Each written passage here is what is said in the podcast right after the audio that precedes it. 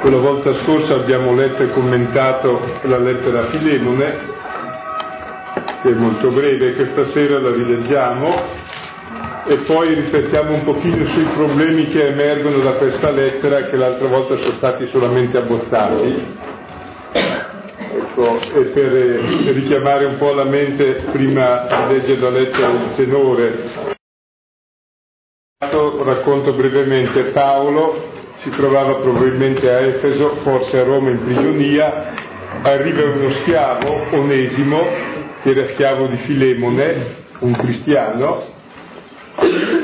che ospitava la comunità nella sua casa, questo schiavo si fa battezzare, diventa cristiano, ecco, e lo rimanda dal suo padrone. La legge romana diceva che gli schiavi fuggitivi andavano restituiti al proprio padrone, il quale poteva anche ucciderlo, aveva ogni diritto sullo schiavo. Ecco, e lo rimanda al suo padrone dicendogli tu rinuncia a ogni tuo diritto sul tuo schiavo, pensa solo ai tuoi doveri di fratello verso di lui. Ecco, e i problemi che tocca la lettera li vedremo appunto alla fine della lettura. Adesso la rileggiamo, questa lettera era la lettera che accompagnava questo schiavo e che serviva per suscitare nel cuore di Filemone i sentimenti che Paolo desiderava che avesse. Abbiamo visto che è una lettera finalmente psicologica, alla fine della lettera uno è costretto a fare quello che è scritto nella lettera.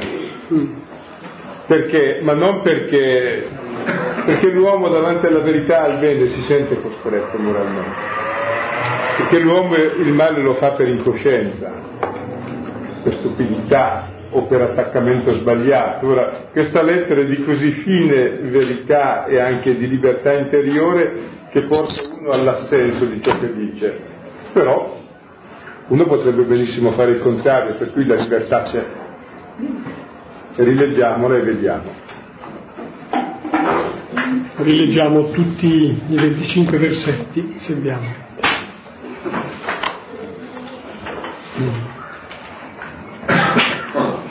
Paolo, prigioniero di Cristo Gesù, e il fratello Timoteo, al nostro caris- carissimo collaboratore Filemone, alla sorella Appia, ad Archippo, nostro compagno di lotta, e alla Chiesa che si riunisce a casa tua a voi grazia e pace da Dio nostro Padre e dal Signore Gesù Cristo.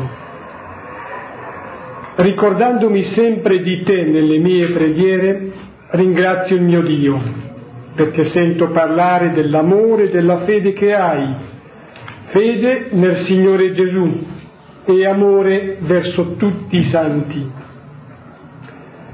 che la tua partecipazione alla fede possa diventare forza efficace nel percepire tutto il bene che è in nostro potere di fare in vista di Cristo. In effetti il tuo amore, fratello, mi ha recato molta gioia e consolazione, sì, è per merito tuo che i santi si sentono il cuore sollevato.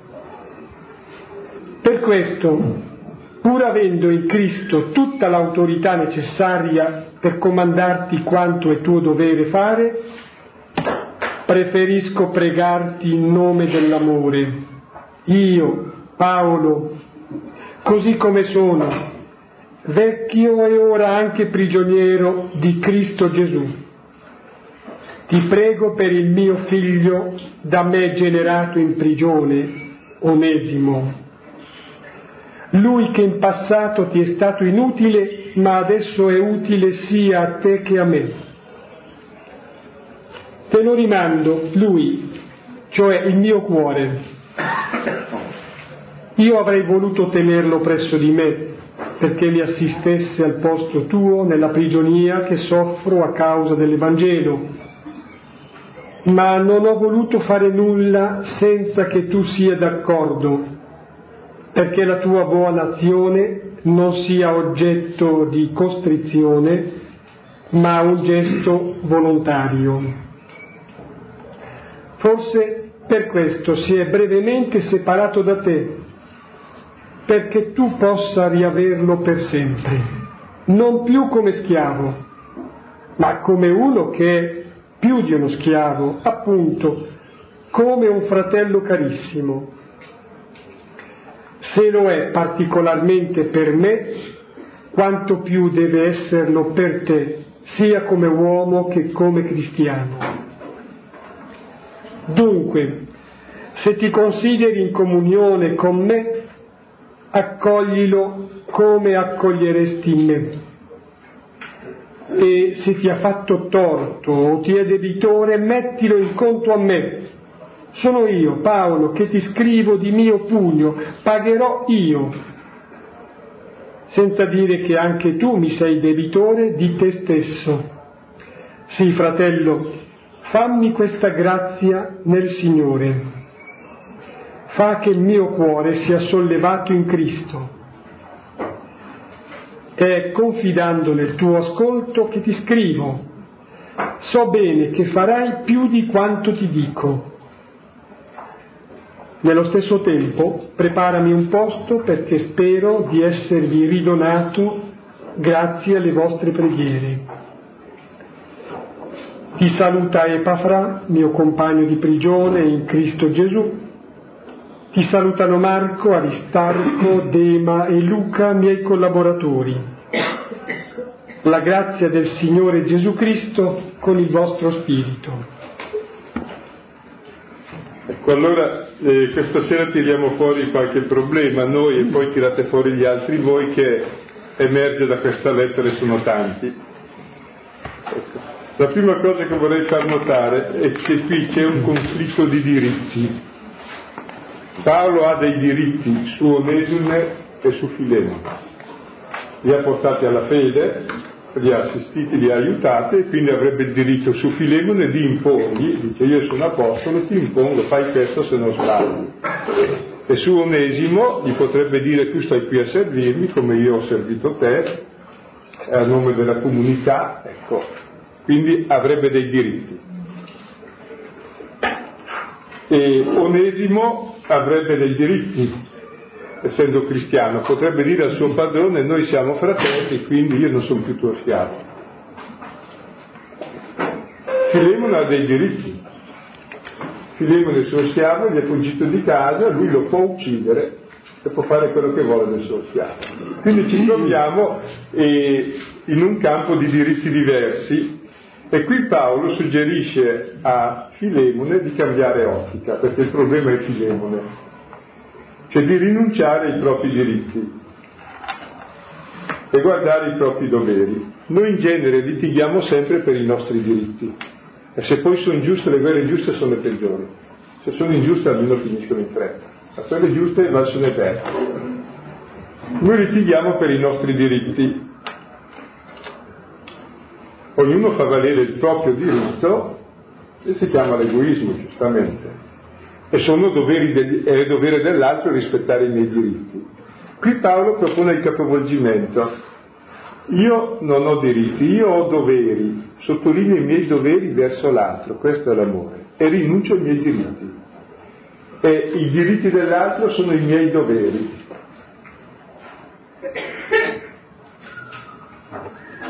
Cioè praticamente Paolo diceva rinuncia ai suoi diritti su Onesimo e su Filemone, rinuncia al suo diritto, dice io sono fratello e riconosce il suo dovere, io sono schiavo e torno da te perché tu sei il mio padrone. E allora Paolo scrive a Filemone perché anche Filemone rinuncia ai suoi diritti e riconosce il suo dovere, che Filemone è fratello e non è più schiavo. Però questo fatto con piena libertà perché non puoi imporre il dovere te. Cioè tu con la legge puoi impedire che uno faccia il male, ma non puoi imporre il bene. Il bene è libero, se no non è bene, moralmente. Cioè si può imporre nella società come è bene pagare le tasse perché uno ne ha i vantaggi, altre cose, si suppone, no? Quindi si possono imporre dei doveri esterni, ma nell'ambito interno non si può imporre un dovere perché una cosa imposta non è più libera, se non è libera non è un atto morale, non ha nessun valore morale. Ecco, allora un pochino qui c'è sotto il problema molto grosso del cristianesimo che c'è una conversione dall'etica del diritto all'etica del dovere. Io non devo far valere i miei diritti, devo rispettare i diritti dell'altro. I diritti dell'altro diventano i miei doveri.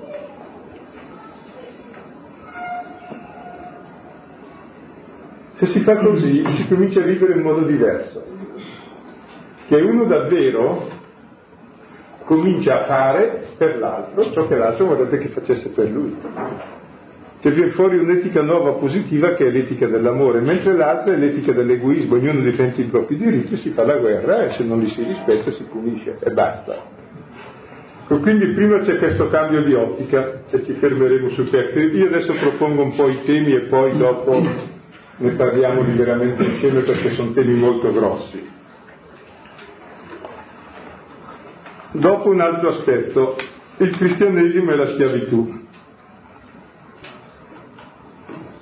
Ecco, Paolo ha affermato in principio che non c'è né schiavo né libero, né maschio e femmina, né giudeo né greco, cioè siamo tutti uguali perché siamo figli di Dio. Quindi il principio del cristianesimo è l'abolizione di ogni distinzione sociale, economica e religiosa e culturale. Difatti però il cristianesimo riconosce tutte le distinzioni che ci sono in una data epoca, cioè si incarna, non è che le contesta, cioè non è che fa come Spartaco, fa la rivoluzione per liberare gli schiavi. No, chi è schiavo resta schiavo perché è secondario se schiavo o padrone. Il cristianesimo non è nato per liberare gli schiavi, può sembrare assurdo, è nato per liberare i padroni perché la vera schiavitù è quella del padrone che domina, non quella dello schiavo. Perché fino a quando c'è il padrone ci sarà sempre lo schiavo. E i peggiori padroni sono gli schiavi, cioè, quando diventano padroni. È venuto per liberarci dallo spirito padronale e darci lo spirito del servo, che è lo spirito di Dio, che riconosce solo i suoi doveri. Quindi non è venuto per fare una rivoluzione. Quindi per sé il cristianesimo in qualche misura pone principi rivoluzionari che cambiano tutto, però non li impone storicamente attraverso una rivoluzione violenta, ma attraverso la libertà, una lenta presa di coscienza, accettando la situazione che c'è, senza contestarla. Supponete porto un esempio estremo che poi verrà fuori chiaro magari l'anno prossimo. E quando nel capitolo undicesimo della prima lettera ai Corinti Paolo dice che le donne devono portare il velo nelle assemblee, è interessante tutti gli argomenti teologici che porta, che sono fortissimi e anche debolissimi perché potrebbe dire anche il contrario subito. Però il fatto è che portavano il velo e deve dire è giusto portarlo, perché è inutile stare lì a fare le cose strane, già che allora si portava. E alla fine dà il principio, se uno ha voglia di contestare sappia che nella Chiesa di Dio non si usa far così. Cioè quel che mi interessa non è portarlo o non portarlo, è andare d'accordo col fratello, questa è la libertà. Per cui se lo si porta è contestazione non portarlo, quindi lo porta. Quando cambia la cultura dovrebbe essere contestazione il portarlo. Prendete un altro esempio, potrebbe essere il sacerdote donne, supponete. In una data cultura sarebbe una contestazione darlo, allora il cristianesimo non lo fa rispetto alla cultura non è che devi ordinare una donna per mancare di rispetto a tutti, se non l'accetta. Non sono maturi i tempi. Se cambiano i tempi sarebbe la contestazione non ordinaria, come cioè, quindi il cristianesimo è molto incarnato nella storia e nell'evoluzione della storia. Pone un principio rivoluzionario molto grande che abolisce ogni categoria, però le categorie che ci sono le rispetta perché non può tagliare la testa a nessuno. A differenza del rivoluzionario che con la violenza fa valere l'idea, il cristianesimo pone un'idea molto avanzata, poi accetta la realtà che c'è e vive in questa realtà quell'idea stessa, perché anche se sono schiavo posso vivere libero, se sono padrone è più difficile. Ma se sono schiavo sì, ho la libertà di figlio di Dio, perché quel che conta è essere figlio di Dio, non essere padrone o schiavo. Ecco. Quindi allora ci si potrebbe domandare, il cristianesimo nella società riconosce, e così anche nella storia, la situazione che c'è. Quando è apertamente l'ingiustizia chiaramente la si denuncia e non la si fa, ma quelle cose che sono pacificamente ammesse le si vive con tranquillità. Quando cambia poi il momento storico, si fa esattamente il contrario. Ci si può domandare allora il cristianesimo è conservatore o progressista? È certamente progressista nei principi, c'è presente l'uomo nuovo. Viviamo il discorso della montagna, per esempio, ma accorgete che è una novità assoluta. Però è conservatore nel senso che non impone la novità con la violenza, ma aspetta con pazienza che si imponga attraverso la libertà la coscientizzazione e l'azione della grazia e della propria corrispondenza alla grazia. Quindi è su tempi lunghi che lavora. Come spessissimo il rivoluzionario è reazionario, perché gran parte delle idee rivoluzionarie sono direttamente stroncate dalla violenza che le impone. Una volta imposte poi sono sbagliate. Abbiamo esempi storici questo secolo grosso, no? dove si può imporre, dove si, abbiamo visto delle cose giuste imposte che hanno rovinato molto. Quindi si comincia a capire allora come questo atteggiamento del cristianesimo così nella storia è molto complesso e ci vuole il discernimento per capire quando è il momento giusto per una cosa.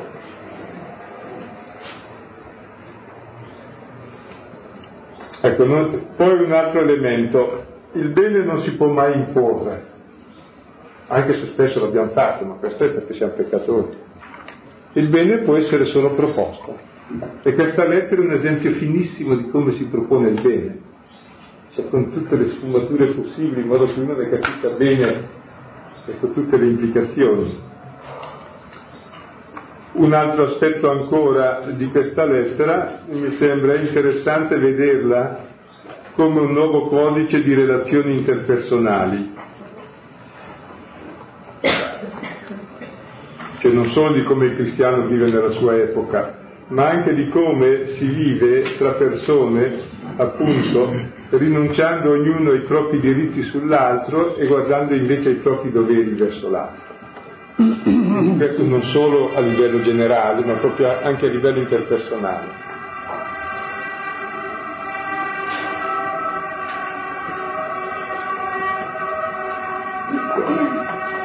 E poi ancora un aspetto sottolineo.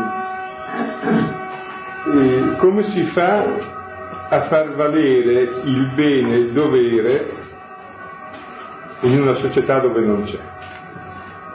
Questa lettera è un esempio sublime. Attraverso un paziente lavoro di presa di coscienza, di illuminazione della coscienza. Non c'è altra via nel pieno rispetto della libertà dell'altro, senza imporgli nulla, anzi dice te lo potrei imporre ma non lo faccio.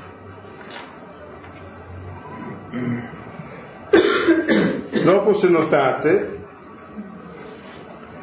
in questa nuova etica del debito, del dovere, c'è una novità che mentre l'etica del diritto è da restringere il più possibile il campo dei diritti e dei doveri in modo molto preciso, l'etica del debito non conosce limite, cioè è sempre aperta a un di più.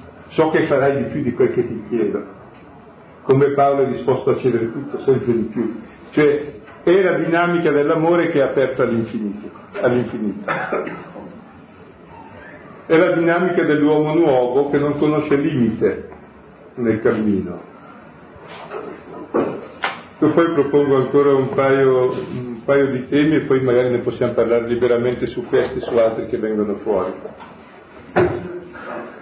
Cosa bisogna fare, supponete, quando c'è una rivoluzione in atto? Cosa fa il cristiano in una guerra di liberazione, per esempio? Cosa che si propone spesso, no? Nella storia. Ecco deve stare a appoggiare i reazionari o i rivoluzionari, dato che da una parte bisogna stare. Ecco, mi sembra un pochino no, che in queste situazioni ci sia un certo discorso da fare. La prima cosa è che in un momento di liberazione e di rivoluzione, chiaramente perché c'è qualcosa che non va, c'è sempre qualcosa che non va, ma è qualcosa di preciso che sta cambiando allora è dovere del cristiano illuminato dissociarsi dal male del mondo vecchio, Dice no, così non va ed è giusto far diverso. Secondo, è doveroso appoggiare il bene nuovo che sta emergendo. Terzo, e questo è l'aspetto più profondo, vecchio e nuovo sono tutti tremendamente uguali se non si cambia la mentalità. Non c'è nulla di nuovo se non si cambia la mentalità. Allora il cristiano nei momenti di cambiamento deve vivere quei valori profondi che indicano il cambiamento di mentalità, cioè non usare la violenza, non togliere la libertà, usare piuttosto la coscientizzazione, il rispetto dei valori della persona, dell'uomo, che vivere anche nei momenti di cambiamento per gli aspetti fondamentali ai quali non si può mai rinunciare, in modo che nel cambiamento questi valori passino. Se no il pericolo dei, dei, momenti di cambiamento è che cambia tutto e cambia niente, cambia solo la testa della persona nel senso che gliel'abbiamo tagliata, ma eh, cambia poco, non è cambiato nulla. E allora proprio favorire i cambiamenti a un livello molto più profondo rispetto a quello immediato che si pretende di fare per delle scorciatoie col potere. Infatti la vera rivoluzione non è la violenza, ma è la presa di coscienza del nuovo. Ecco poi un'ultima cosa già accennata all'inizio, come diceva stamattina il Filippo, che in realtà Paolo non libera Onesimo, non libera gli schiavi. Paolo vuole liberare Filemone dalla sua mentalità padronale.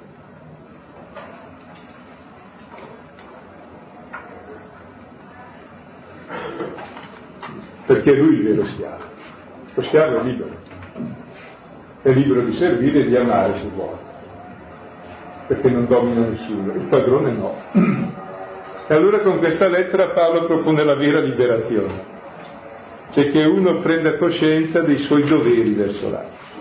Questa è la vera liberazione. Ecco, così anche quando si parla di liberazione del terzo mondo, non dobbiamo liberare il terzo mondo, Dobbiamo liberare noi stessi, il terzo mondo poi è già libero da solo. Dobbiamo liberare noi stessi dai falsi valori di cui loro sono le prime vittime. Mica liberare loro. Basta non mettere i piedi in faccia, poi a lui va già bene. Ecco, mi sembrava un pochino allora queste erano le prime considerazioni che a noi emergevano eh, dalla lettura della lettera a Onesimo, che sono anche di estrema attualità. Eh, è una piccola lettera su un caso personale, come vedete, implica in realtà molti problemi di tipo sociale, di tipo etico, e di un confronto con la storia, con la libertà, con la fede. Ecco, vediamo un pochino altre cose che sono... Credo che appunto fra enumerava una decina no, di spunti indicati da Silvano, possono esserci anche degli altri, ma forse si possono anche ridurre a meno di dieci. Ecco, ci sono diversi spunti. E allora si tratta di mettere in comune, riflettendo, eh, qualcosa che mh, Ah, se non altro è l'inizio di una riflessione sui uh, problemi che emergono e le indicazioni di soluzioni, quali troviamo nella parola di Dio, non sono mai soluzioni, come dire, puntuali, categoriali, sono sempre soluzioni, mh, direi, di principio, ma in, in senso forte. Beh, allora io riprendo sì, e sottolineo ancora quello che accennava adesso l'ultimo Silvano, cioè davvero riprendendo tra mano la lettera, dicevo proprio Paolo non libera Onesimo da una schiavitù esterna, dalle catene, lo rimanda ancora, diciamo, socialmente nella condizione che era prima, schiavo. Ecco, piuttosto Paolo dichiara la libertà, quindi libera Filemone da una schiavitù che è più occulta, più nascosta, ma una schiavitù che è più radicale anche, cioè libera Filemone nel profondo da un cuore padronale, con espressione magari, però mi sembra che significativa. E questa liberazione avviene attraverso l'amore, ed è una liberazione che avviene a catena. Noi siamo stati liberati per amore del Cristo, noi liberiamo, possiamo liberare altri. Ecco, Paolo è stato liberato, libera Filemone, Filemone libera, liberandosi, libera anche Onesimo.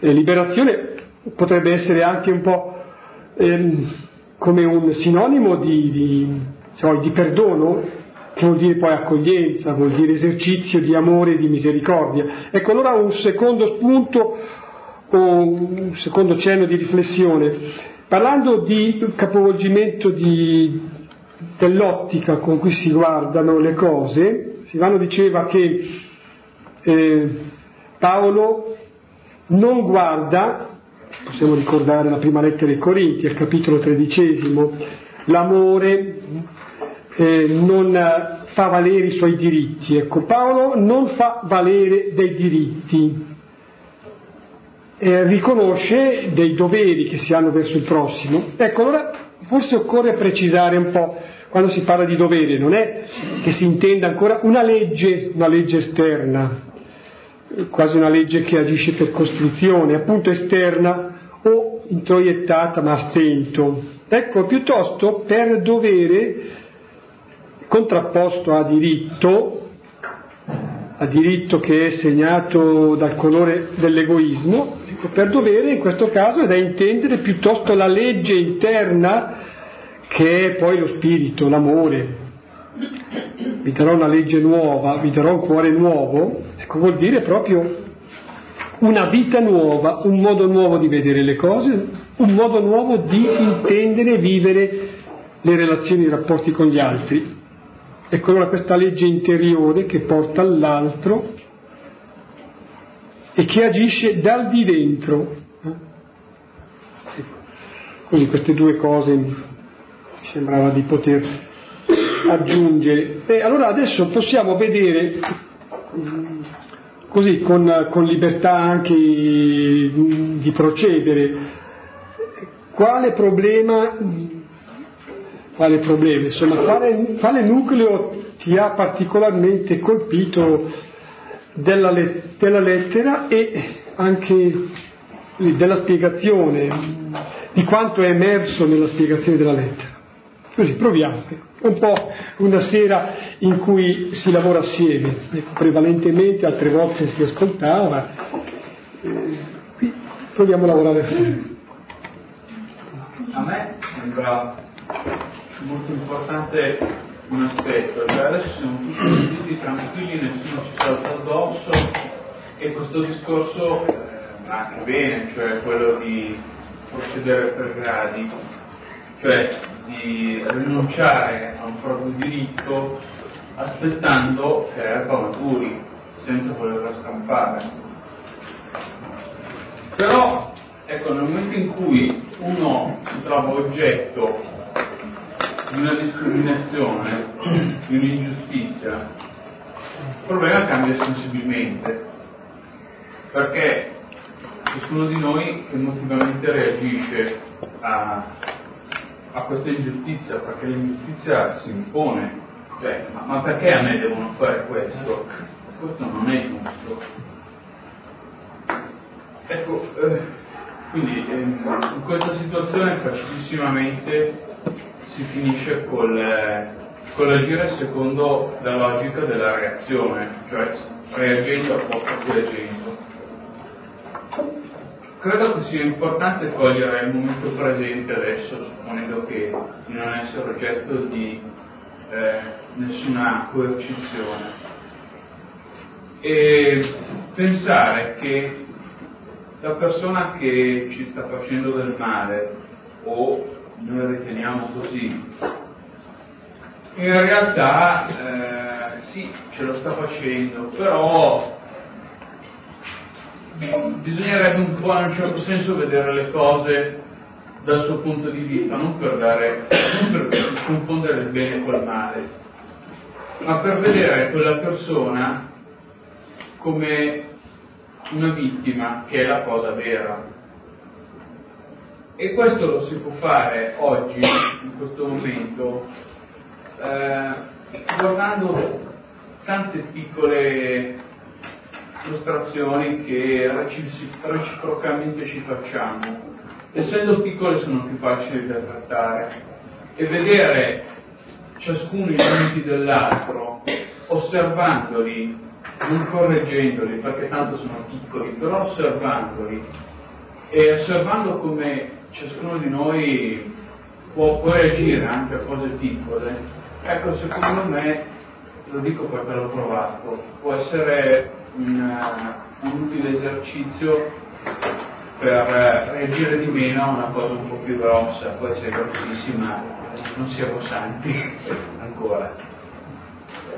Per dirla tutta, non è che il cristianesimo insegna a non subire ingiustizia, insegna a non fare. Dice di non fare ingiustizia, non di non subirla.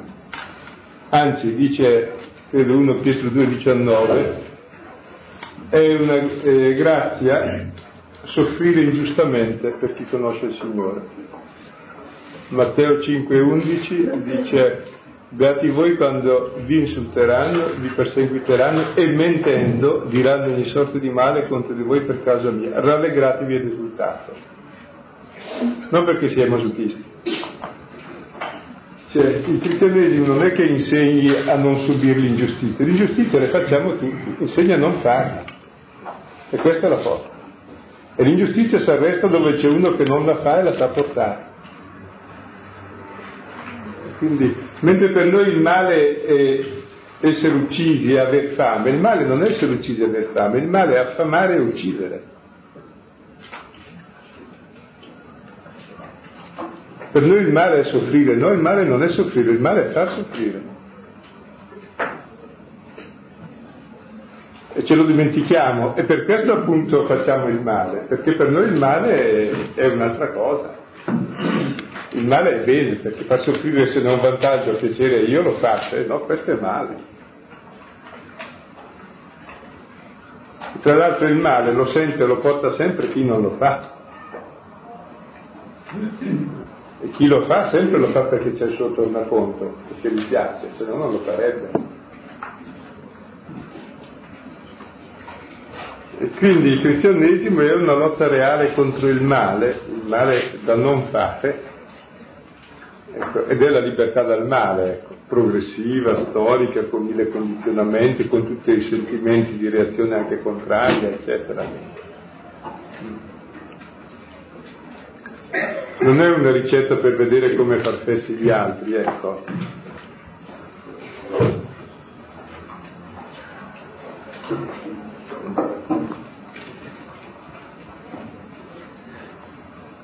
Scusa, io volevo dire una cosa. A me sembra molto interessante la domanda che ha fatto Alberto. il signore Alberto, perché qui si chiede come comportarsi quando così siamo oggetto di ingiustizia. E questo, siccome ci, ci troviamo sempre un po' sprovvisti, L'ingiustizia è quando non rispettano i nostri diritti. Sì, insomma. Il problema è riconoscere i nostri doveri, non che rispettino i nostri diritti, i miei diritti. Tutti noi litighiamo perché vogliamo che rispettino i miei diritti. Ognuno esige che siano rispettati i suoi diritti e si litiga l'un l'altro. Io invece devo rispettare quelli altrui e non c'è nessun litigio a rispettare quelli altrui. E poi i miei sono disposto a subire il torto pur di non farlo. Dico così poi faccio il contrario perché sono peccatore, però so che è giusto far così. Rispondere al male col bene, non rendete nessuno male per male, ma vincete il male col bene, ci sono regole fondamentali, ecco. perché il male se rispondi lo raddoppi, non lo vinci. È solo col bene e col portarlo che vinci il male, ma questo lo può fare solo chi ama davvero. Ed è questa l'etica cristiana, che vince davvero il male. Vorrei chiedere anche un po', a me riesce difficile capire come si possa costruire un'etica del dovere se nello stesso tempo non si costruisce anche un'etica del diritto. Del diritto altrui però, non sì, mio. Cosa vorrei chiedere.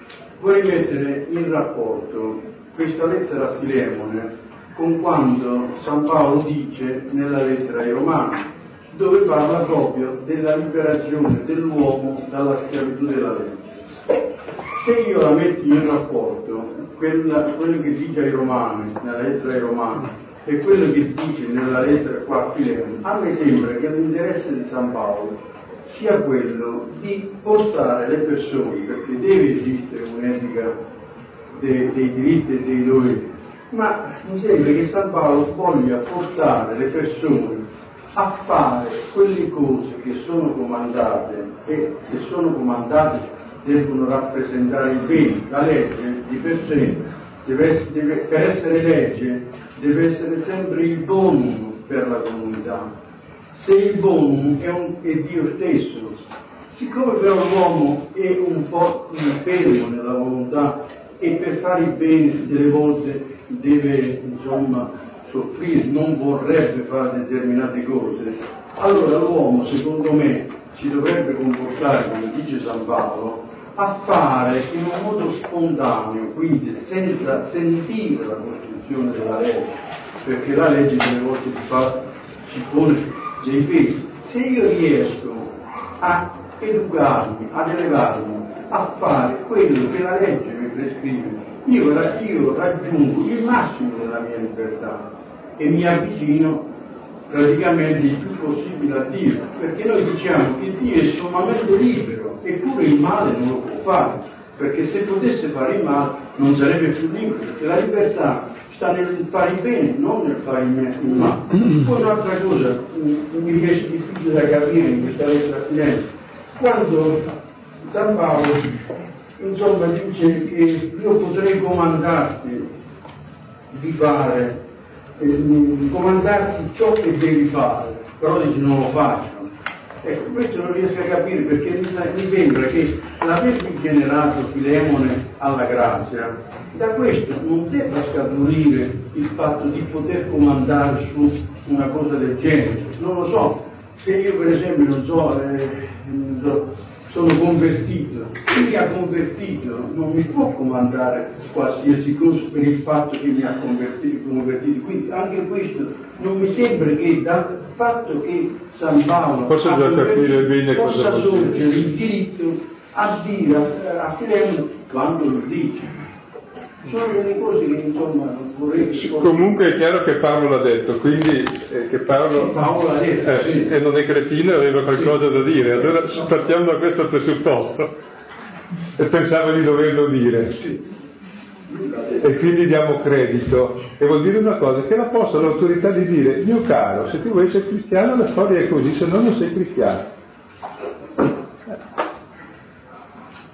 se no te esci dalla comunità fai qualcos'altro non è obbligatorio essere cristiano. Questo glielo poteva dire, è l'autorità dell'Apostolo. Ed è anche No, ma è giusto, è giusto.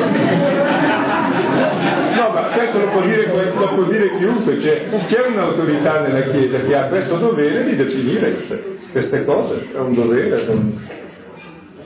Come se si fa parte del cobaltino ci sono dei doveri da rispettare e dicono se non le fai, se non paghi la tassa non fai parte di questo. E la tassa è vivere in certo modo.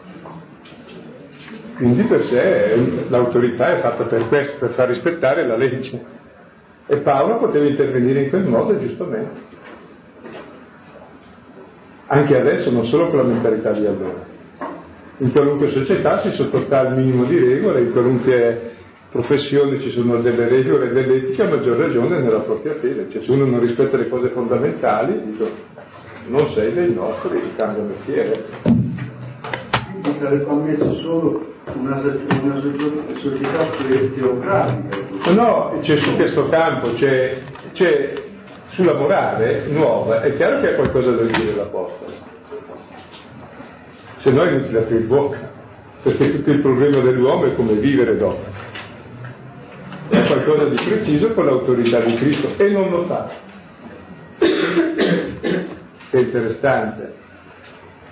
Quello poi della storia della legge non è poi così semplice il discorso, perché non è vero che io osservando sempre più la legge mi avvicino sempre più a Dio, perché questo al massimo diventa fariseo.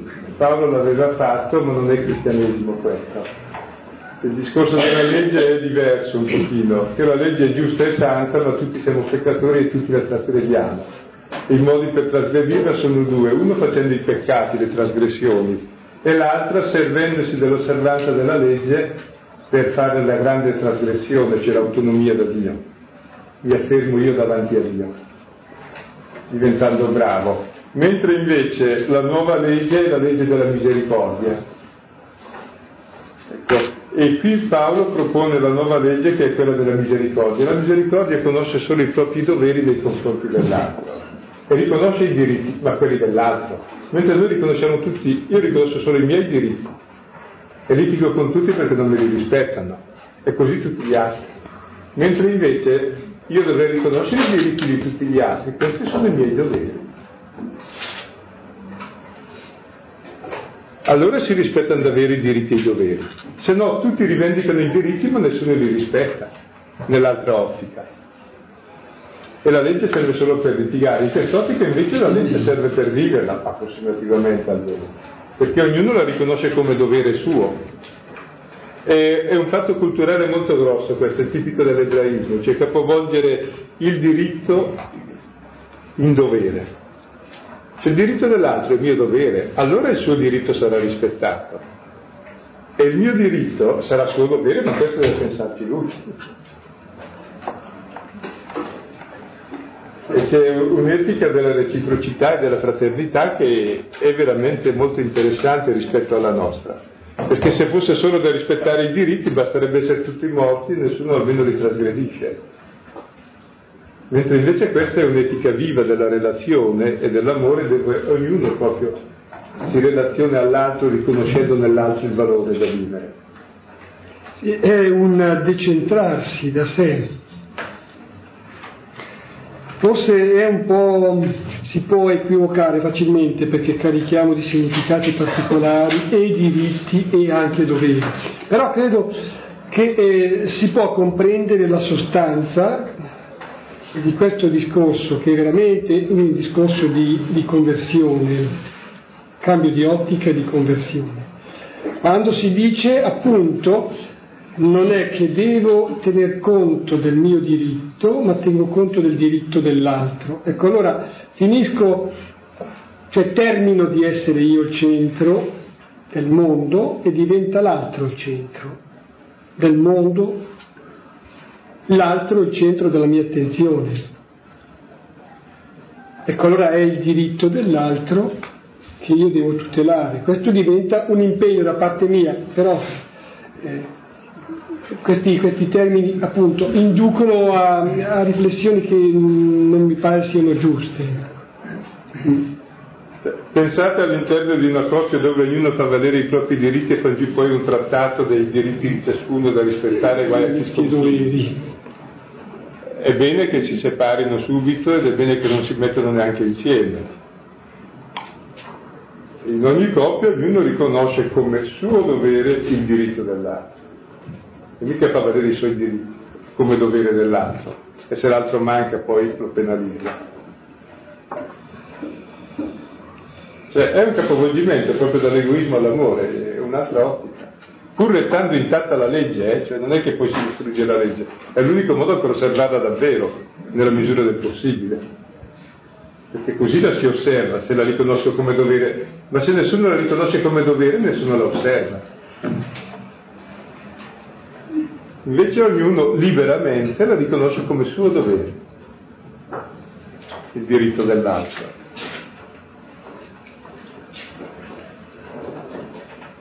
Io volevo dire due cose. Una perché i doveri mi ha un po' spaventato, perché poi alla fine il suo finisce sempre che c'è la croce. No, non va a finire la storia. Va oltre, c'è la puntata dopo. No, dopo la croce c'è la risurrezione. No, ma, ma, ma la croce c'è perché non riconosciamo i nostri doveri, eh? Se riconoscessimo i nostri doveri non ci sarebbe nessuna croce, vivremmo tutti in pace. Prova a una cosa tu, se ti metti in coda e pensi soltanto ai diritti degli altri, il biglietto non lo prendi.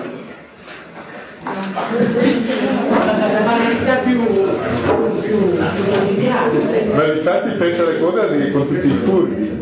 Facciamo tutti i furbi e così ritardiamo un po' di più tutti. Perché nel frattempo ci facciamo dei dispetti anche, così si perde anche tempo ulteriore. Cioè, il mondo dei furbi diventa peggiore. E si può imporre con molta forza anche, cui c'è un'autorità morale nell'imporre il dovere.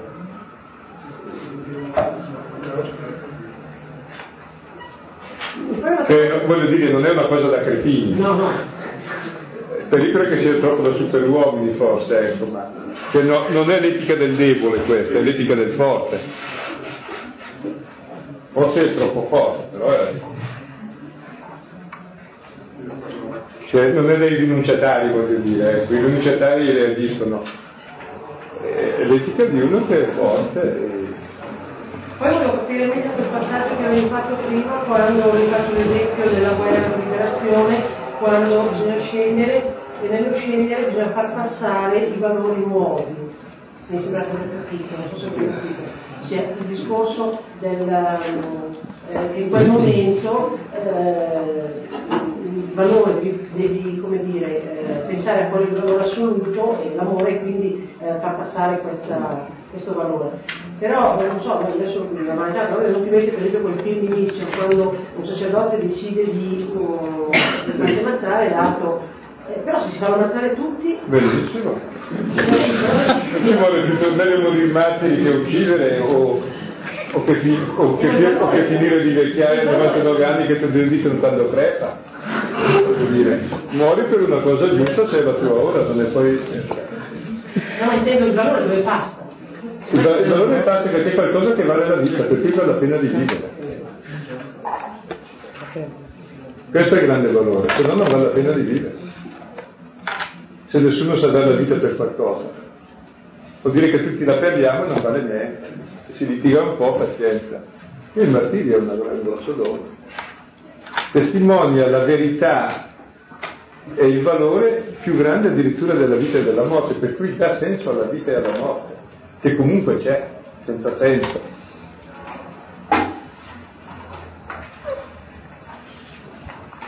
Scusa. Che il rispetto, la libertà, la comprensione, la progressività, che veramente, e non perché fossero sbagliate le idee, è sempre più di bene che si fa il male. Quindi ci vuole molta attenzione. Ecco. Per cui il cristiano deve stare attento a quegli aspetti inattuali che sembrano insignificanti che poi emergono come vincenti, rispetto della coscienza, della persona, della vita. Per cui il cristiano deve stare attento a quegli aspetti inattuali che sembrano insignificanti che poi emergono come vincenti, rispetto della coscienza, della persona, della libertà, rispettare le formalità, che è tutt'altro che banale rispettare le formalità. Che se ti mettono in prigione uno senza processo per vent'anni sarà una formalità non fare processo, ma sono formalità serie. Cioè, quindi proprio un grande rispetto di queste cose che alla lunga vengono fuori come i veri valori, se no qualunque rivoluzione non cambia nulla, è una reazione alla fine, è un peggioramento. I valori poi sono costanti, crescono lentamente.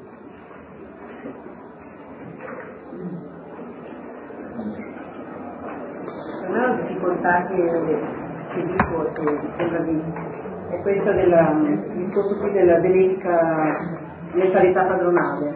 Mi sembra che appunto, ci sia ancora questo schiavismo, cioè noi siamo veramente schiavi di un sacco di, di formalità, di regole, di, eh, io faccio molta fatica a, a, vivere il mio cristianesimo e metterlo, farlo, farlo convivere con tutte queste queste regole insomma, della, società civile. Eh, un'altra volta continuiamo a pensare, ma come farà quel povero Filemone che arriva, arriva questo schiavo e poi come fa a mettere insieme eh, il discorso che è fratello, però di fronte alla società è schiavo? Ma io in altre cose, ma vivo molto questa, mm. questa fatica, insomma. E la fatica non è tolta a nessuno, credo, però credo che c'è anche la... Il Signore ci dà discernimento su come vivere quella situazione. Però non c'è una soluzione prefabbricata, ecco. Infatti anche Paolo rimanda questa persona con, con una certa incertezza sulla risposta. Poi invece volevo fare un piccolo commento, non c'entra niente di quello che, quello che mi è piaciuto moltissimo, che vorrei eh, tenere, così conservare per il periodo estivo, quella, quella frase di Paolo che dice metti tutto sul mio conto, no? Mentre pensavo che in ogni situazione eh, noi cerchiamo sempre di dire no, io non c'entro, sono, eh, invece lì dice no, no, metti pure, eh, questa è una cosa che mi sembra molto, molto bella da tenere perché è una cosa di questa che si vive molto frequentemente. Il solito punto si mette cioè penso che succede che si mette sul conto ma nel senso che poi la si fa pagare. No, l'osservazione che non è marginale è che quello che dice Paolo è esperienza di Paolo, però ha un riferimento preciso a quello che è vissuto da Gesù Cristo. Ecco, proviamo a pensare alle domande che abbiamo formulate e riferiamo allora alle domande portiamo queste domande in una contemplazione, in un'analisi attenta di come ha risposto di fatto Gesù Cristo a domande di quel tipo. Ecco, Gesù Cristo si è trovato di fronte delle ingiustizie, Gesù Cristo si è trovato di fronte alle ingiustizie di una condanna, ecco, come ha agito, come ha fatto. E allora non è appena la contemplazione di Gesù Cristo così un fatto, come dire, di buon esempio, esemplare, guardiamo Lui, cerchiamo di imitarlo. Abbiamo imparato nella lettura del Vangelo che appunto non è un'imitazione di Cristo, ma è che Lui ci dà questa capacità. Ecco, la lettura del Vangelo ci ha abituati a, alla sequela di Gesù Cristo, si va dietro a Lui, faticando faticando molto, pensiamo ecco, al racconto del cammino dei discepoli faticosissimo dietro Gesù, secondo il racconto di Marco, però ci dà questa capacità, ci, dà, ecco, ci regala questa capacità. Noi ne paghiamo ovviamente la fatica, le incertezze, però la strada è quella lì, ecco. Il riferimento a Gesù Cristo. Sì. Io ho avuto, cioè mi sono venute in mente due cose. Uno, il fatto di valutare il proprio diritto guardato sulle dell'altro e questo è una cosa che mi, mi domandavo come si dà, si fa a cercare sia paziente, bisogna venire fuori la coscienza. Allora, ripensare a quello che è il mio dovere verso l'altro, poi c'è un'altra cosa che mi viene da fuori. Forse una cosa che mi aiuta è anche pensare ai diritti degli altri, sia, sia in quello che tu avevi detto, eh, no, pensavo la donna velata resta così, penso io magari la sento in una maniera diversa, no? ma se io penso al diritto dell'altro, e questo anche per quello che diceva lui tutte le volte che io sono in un momento di difficoltà e che altri non pensano ai miei diritti, uh, mi sento che probabilmente ci sono vicino a me delle altre persone che uh, hanno bisogno anche della mia, della mia comprensione, no? perché come io mi sento prevaricata, anche altri si sentono prevaricati. E poi è quello anche che mi aiuta al cambiamento, perché se io sono comoda, ho voglia di pensare al mio dovere verso gli altri, ma magari sto comoda e non voglio cambiare.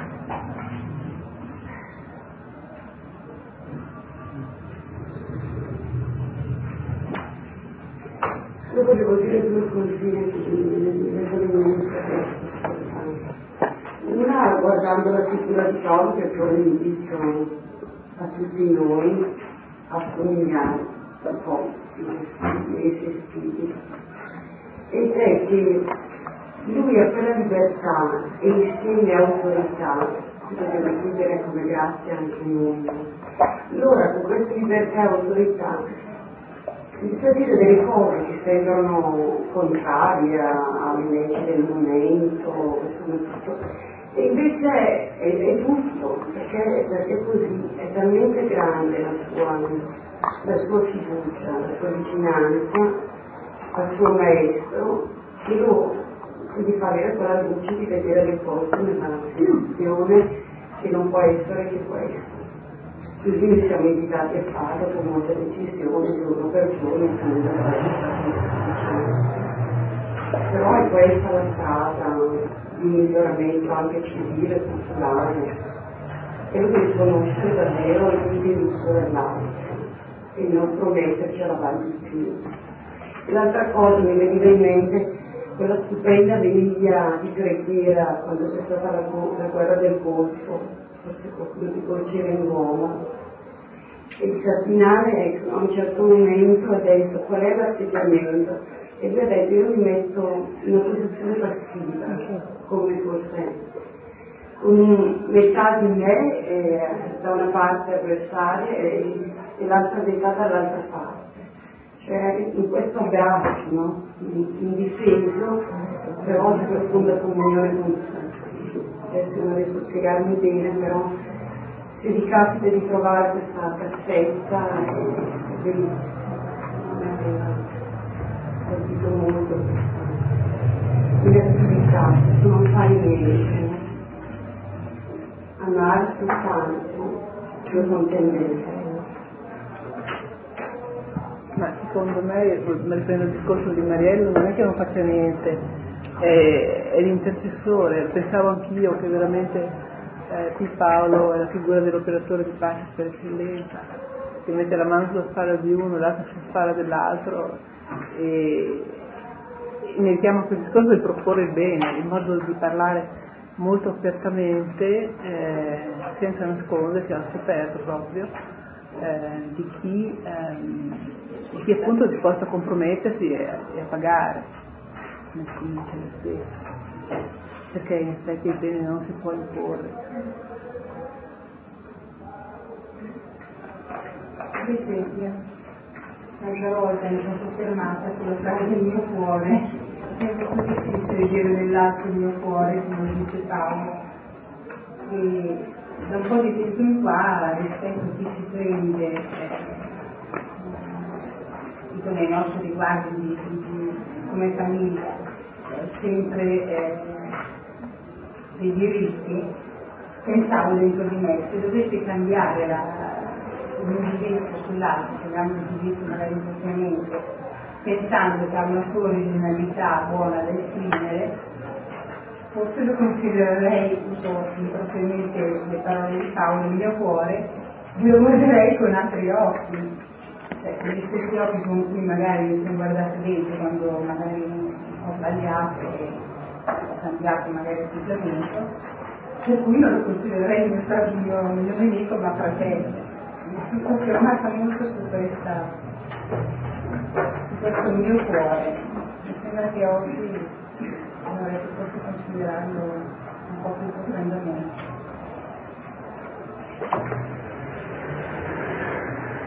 Ma io invece direi molto forte la, la difficoltà e senso l'unica volta mi accorgo che eh, devo, cioè, devo cercare di, di, capire da che parte sta il bene, da che parte sta il male, specie quando queste cose coinvolgono eh, hanno, hanno poi degli esiti molto importanti perché, perché, perché quella poi appunto cioè, anche di, nei confronti di eh, certe scelte che si fanno che dopo bisogna comprendere anche l'entità delle ripercussioni che possono esserci.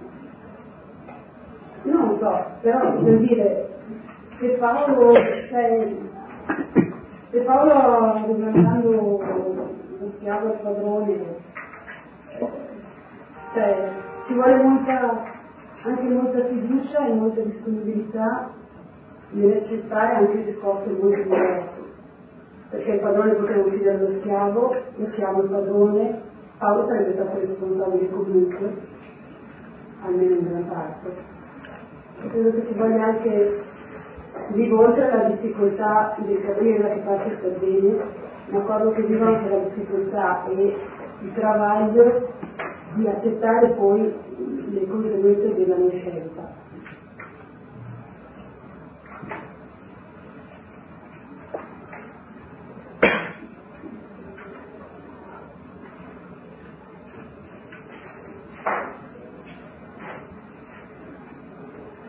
Gesù dice queste cose con una frase molto semplice, quando dice quello che volete che gli uomini facciano voi, fatelo loro. Cioè, quello che tu ritieni i tuoi diritti da parte degli altri, quello che voglio dagli altri, diventino i miei doveri verso l'altro. Sto fatto verso l'altro, questa è la nuova legge. E so cosa voglio dall'altro, quindi so cosa è bene voglio essere stimato, apprezzato, aiutato, non contrariato, non giudicato, non condannato, compreso, voluto bene, tutte queste cose le vogliamo tutti, sappiamo cosa vuol dire. Ecco, fallo con l'altro. Quindi sai quali sono i tuoi doveri, sono quelli che ritieni i tuoi diritti.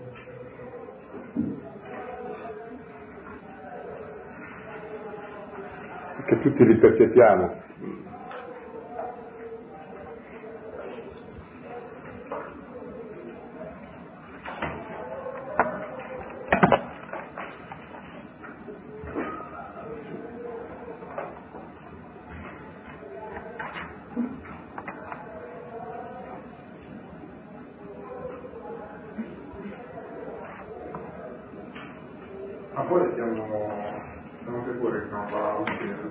Che non? Che non l'ha ucciso. Leggeremo la cronaca dell'epoca, non lo so. Sono abituato a leggere i giorni. E Paolo dice, sono sicuro che farai di più di quel che ti ho chiesto. Se no avrebbe stracciato la lettera invece che avercela tramandata, perché era indirizzata a Filemone, non è che abbiamo la, la copia del computer di Paolo.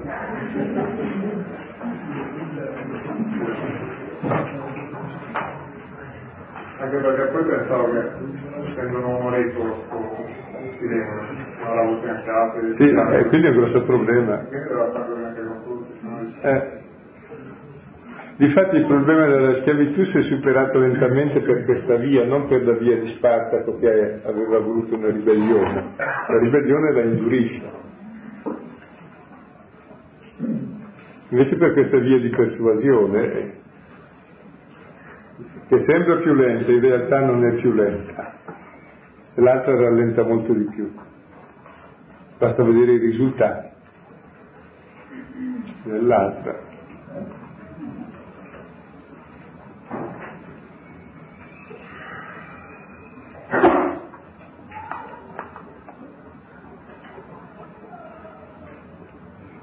Poi è chiaro no, che allora il cristiano riconosce tutti i doveri e tutti i diritti dello Stato e della società, tranne qualcuno che è sbagliato e allora non li riconosce, cioè certe assolutizzazioni, il razzismo, tutto ciò che diventa Dio, quelli noi ci si ribella direttamente.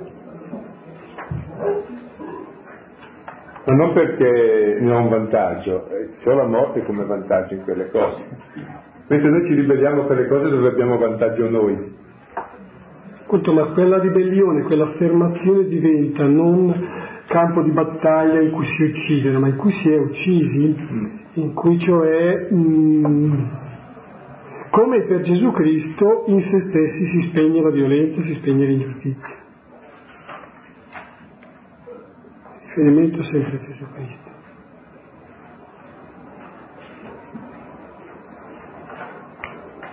Ecco, e così si può andare avanti.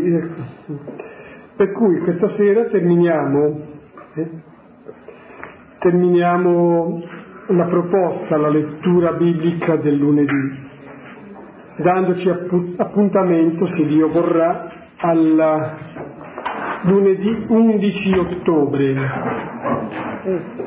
Ecco, nel frattempo però è chiaro che non sostiamo dal leggere la parola di Dio. Sarebbe triste se questo fosse, se questo fosse il risultato. Dice sospese le letture, sospesa la lettura. La lettura, l'ascolto della parola andrà avanti, anzi nella misura in cui si avrà maggior tempo, maggior agio, sarà bene tornare magari anche su quelle, su quelle lettere che abbiamo fatto quest'anno, eh, proprio come ripetizione, cioè riapprofondimento, ripresa, in modo che allora l'anno prossimo, riprendendo le letture, può dire che cosa leggeremo. Quest'anno ne abbiamo lette quattro, se ricordate, due Tessalonicesi, Filippesi e questa, sono quattro gioielli. L'anno prossimo la prima ai Corinti, che è interessantissima. E ha la consistenza del Vangelo di Marco, anche come diciamo consistenza e peso, capitoli. Andiamo sulle lettere più importanti. Va bene, quindi è per restare in un clima anche come questo dell'esperienza più che del pensiero di Paolo. Bene, credo che sì, usiamo ancora l'espressione finale della prima ai Tessalonicesi, sentendo il dono di Dio rendiamo grazie, cioè facciamo Eucaristia. Preghiamo ancora una volta assieme il Padre nostro.